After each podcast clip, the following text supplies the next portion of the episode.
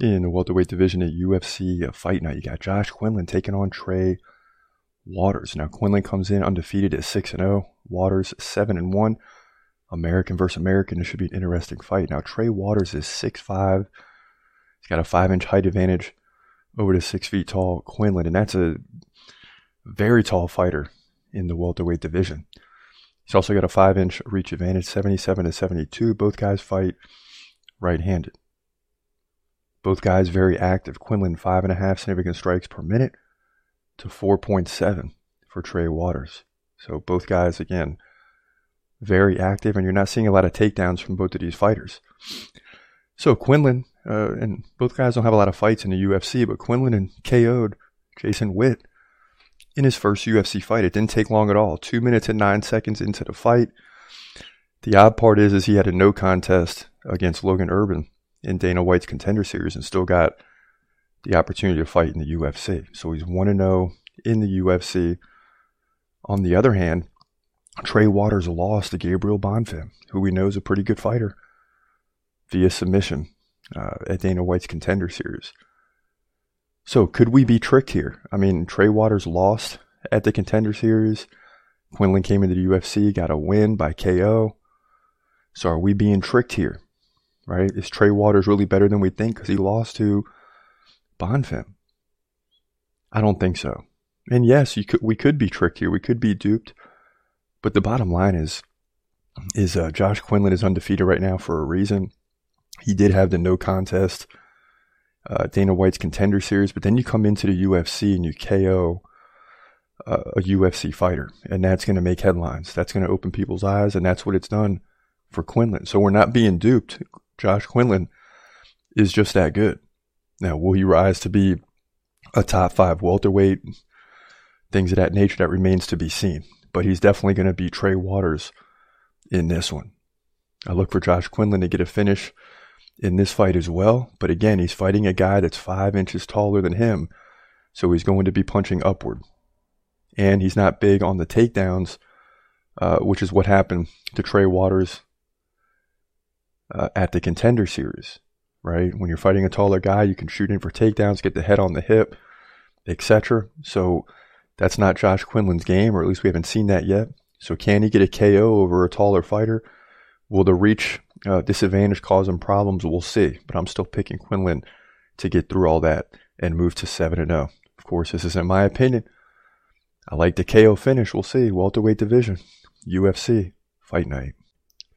In the heavyweight division, a UFC a fight night. In the main card, Marcos Rogerio de Lima comes in at 20 and 9, taking on Waldo Cortes Acosta, who comes in at a perfect 9 and 0. But will he walk out 9 and 0? That's the question. Or 10 and 0 and remain undefeated. Cortes Acosta is three inches taller at 6'4. He's also six, uh, six years younger than the 37 year old uh, De Lima. In terms of reach, three inch advantage for Waldo Cortes Acosta. Both guys right handed. And Cortes Acosta is very active. He's landed nearly eight significant strikes per minute, which is incredible, to just 3.6, which is right around average uh, for De Lima. Now, De Lima can get takedowns, not a lot, but for, you know, heavyweights don't get a lot of takedowns, but he can get one over the course uh, of three rounds. So look for him to get one takedown, maybe two in this fight. But Cortes Acosta has about, you know, average takedown defense 67%. So he'll likely get his one or two takedowns in this fight. Now, De Lima, in his last fight, beat Andrei Arlovski. That was a big win by rear naked submission. That's wild. Before that, he lost to Blago- uh, Blagoy Ivanov and beat Ben Rothwell and Maurice Greene. So he's won three of his last four, which tells you he's kind of got the momentum at this point in time. Now, Cortes Acosta, on the other hand, beat Chase Sherman by decision. Jared Vanderaa, decision. And uh, Danilo Suzart at Dana White's contender series, he KO'd him. So he's beating who he's supposed to beat. But how good is Waldo Cortes Acosta? That's what we're going to find out in this fight. The thing is, is De Lima is a pretty darn good fighter, but he's lost to some guys he probably shouldn't have lost to, like Blagoy Ivanov. Alexander Romanov's another uh, fight that he lost, but that's one he probably should lose. He lost to Stefan Struve back in 2019. He shouldn't have lost that one. Lost to Ovince St. Preux, and that's 2017 Ovince St. Preux, aka OSP. So he's got some wins, but he's got some losses against guys he shouldn't lose to. This is a very, very tough prediction. And my worry for Cortes Acosta is that if he does get taken down by DeLima, he may not get back up because DeLima is just going to lay on him. That's how DeLima can win this fight. But I'm going to take a chance here. I'm going to take a chance and say, with the activity, Cortes Acosta can get the win. He had 147 significant strikes in the last fight. Before that, he, he led 73 to 56 over Vanderek. Against Danilo Suzart, 43 to 15. So he outstrikes his opponents. And it's clear that DeLima is going to try to take him down and limit the striking ability. But I still like Cortes Acosta to shake off the takedowns in two out of the three rounds, dominate in those two rounds, and get the victory here to remain undefeated in a big win for Cortes Acosta, in my opinion, to move to 10 and 0 heavyweight division, UFC fight night. In the featherweight division at UFC fight night, you got Julian Juicy J Erosa coming in at 28 and 11, taking on Fernando Padilla, who comes in at 14 and 4, making his UFC debut. Both guys 6 1. Padilla is still young, only 26 years old compared to the 33 year old Erosa, but that's like prime age for a UFC fighter. Padilla has a one inch reach advantage, 76 to 75. And that's all we know about Padilla until we look at some other things in just a moment. Now, Erosa is a left hander, 6.2 significant strikes per minute, 1.7 takedowns over the course of three rounds, or really one takedown every other round. He does have a 61% takedown defense. That's not great, but quite average. And that could be a problem against a guy in Padilla who has eight submission victories. Alex Caceres KO'd uh, Juicy J. But before that, he beat Dawodu, Steven Peterson, Charles Jourdain. Those are some big wins by decisions. He did uh, submit Charles Jourdain. So he's three and one in the last four. And, you know, in those fights, he defended the takedowns well. That's tough against Dawodu. That's tough against uh, Jourdain, potentially, even though he's more of a striker. So you got to keep that in mind here uh, as we look into Padilla, who's got eight submission victories, four KOs, but he's got four losses outside the UFC. Now, a couple notes here. He did beat Derek Minner back in the day in 2017. He lost to Spike Carlyle by decision, came back and won two against Nate Richardson and Cameron Graves uh, in LFA and Fury FC 46. So Padilla is going to be much tougher than people think here. That's why these odds are much closer to even. But Juicy J better represent and represent well. You know, he's beating multiple UFC fighters. He lost one here and there, but you can't let a guy in Padilla come in and beat him. Now, he is susceptible to being taken down.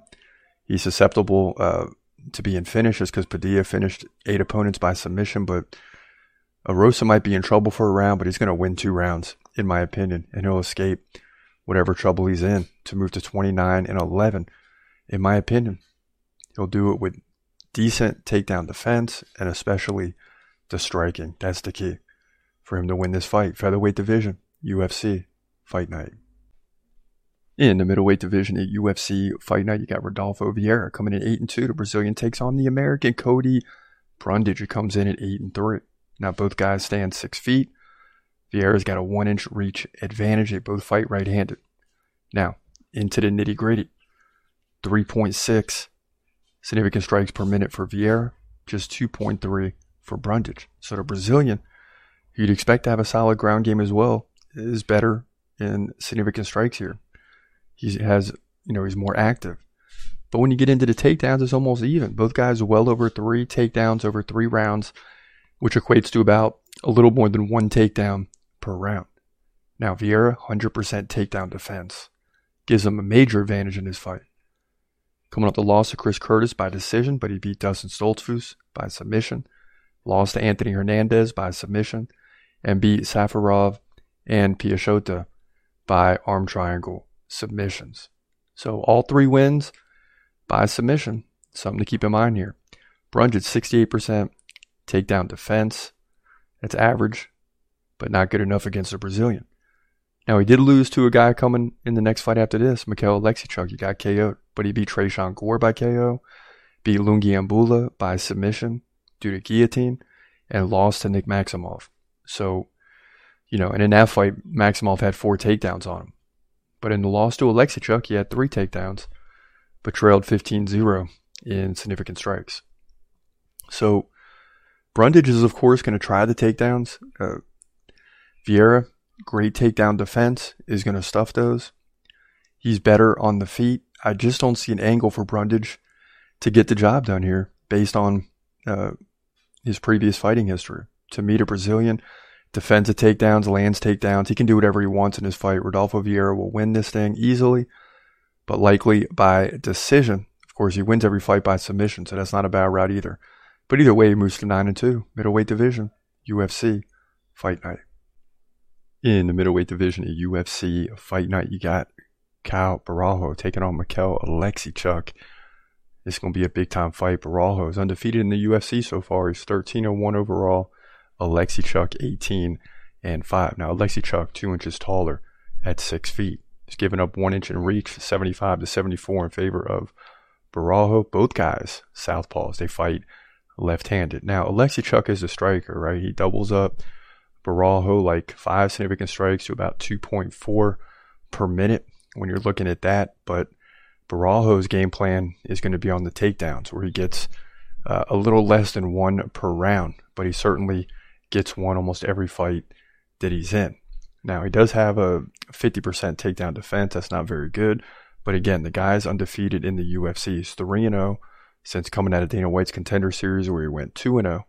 Since his arrival, he's beat Omargadzhiev, Petrosyan, and Muradov all by decision and he's landed at least one takedown in each of those fights, including four against Petrosyan. And you might expect it to be something like that in this fight because Oleksiejczuk has a 43% takedown defense, not very good. Now he's coming off the KO win over Cody Brundage. He beat Sam Alvey by KO. Those are two impressive wins, but he lost to Dustin Jacoby by decision. And he's capable of giving up takedowns. So it's not to say Michał Oleksiejczuk can't win this fight, but Borralho has a good chance because the Brazilian's going to go in there and recognize the situation. He needs to get takedowns, and I say he gets three or four if he doesn't finish Oleksiejczuk sooner. But if it goes to a decision like his last three fights, he's looking at three or four takedowns to win this thing, and I think he can do that. So, in my opinion, Borralho wins by decision to move to 14 1 middleweight division, UFC Fight Night.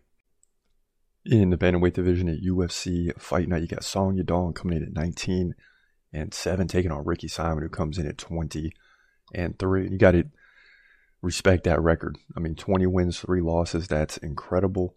Yadong, two inches taller five eight, uh, but he's given up two inches in reach to Ricky Simon, 69 to 67. Both guys stand right handed. Yadong a little more active, 4.5 significant strikes per minute to three. Uh, well, three exactly per minute for Ricky Simon. That's a very slow pace. That's because he gets takedowns. Six and a half per minute. Not much to speak of there for Song Yadong. Takedown defense becomes important, and the Kung Fu Kid, aka Song Yadong, has a 71% takedown defense. That's above average, so that'll help in his fight. He lost to Cory Sandhagen by KO, but beat Marlon Moraes by KO.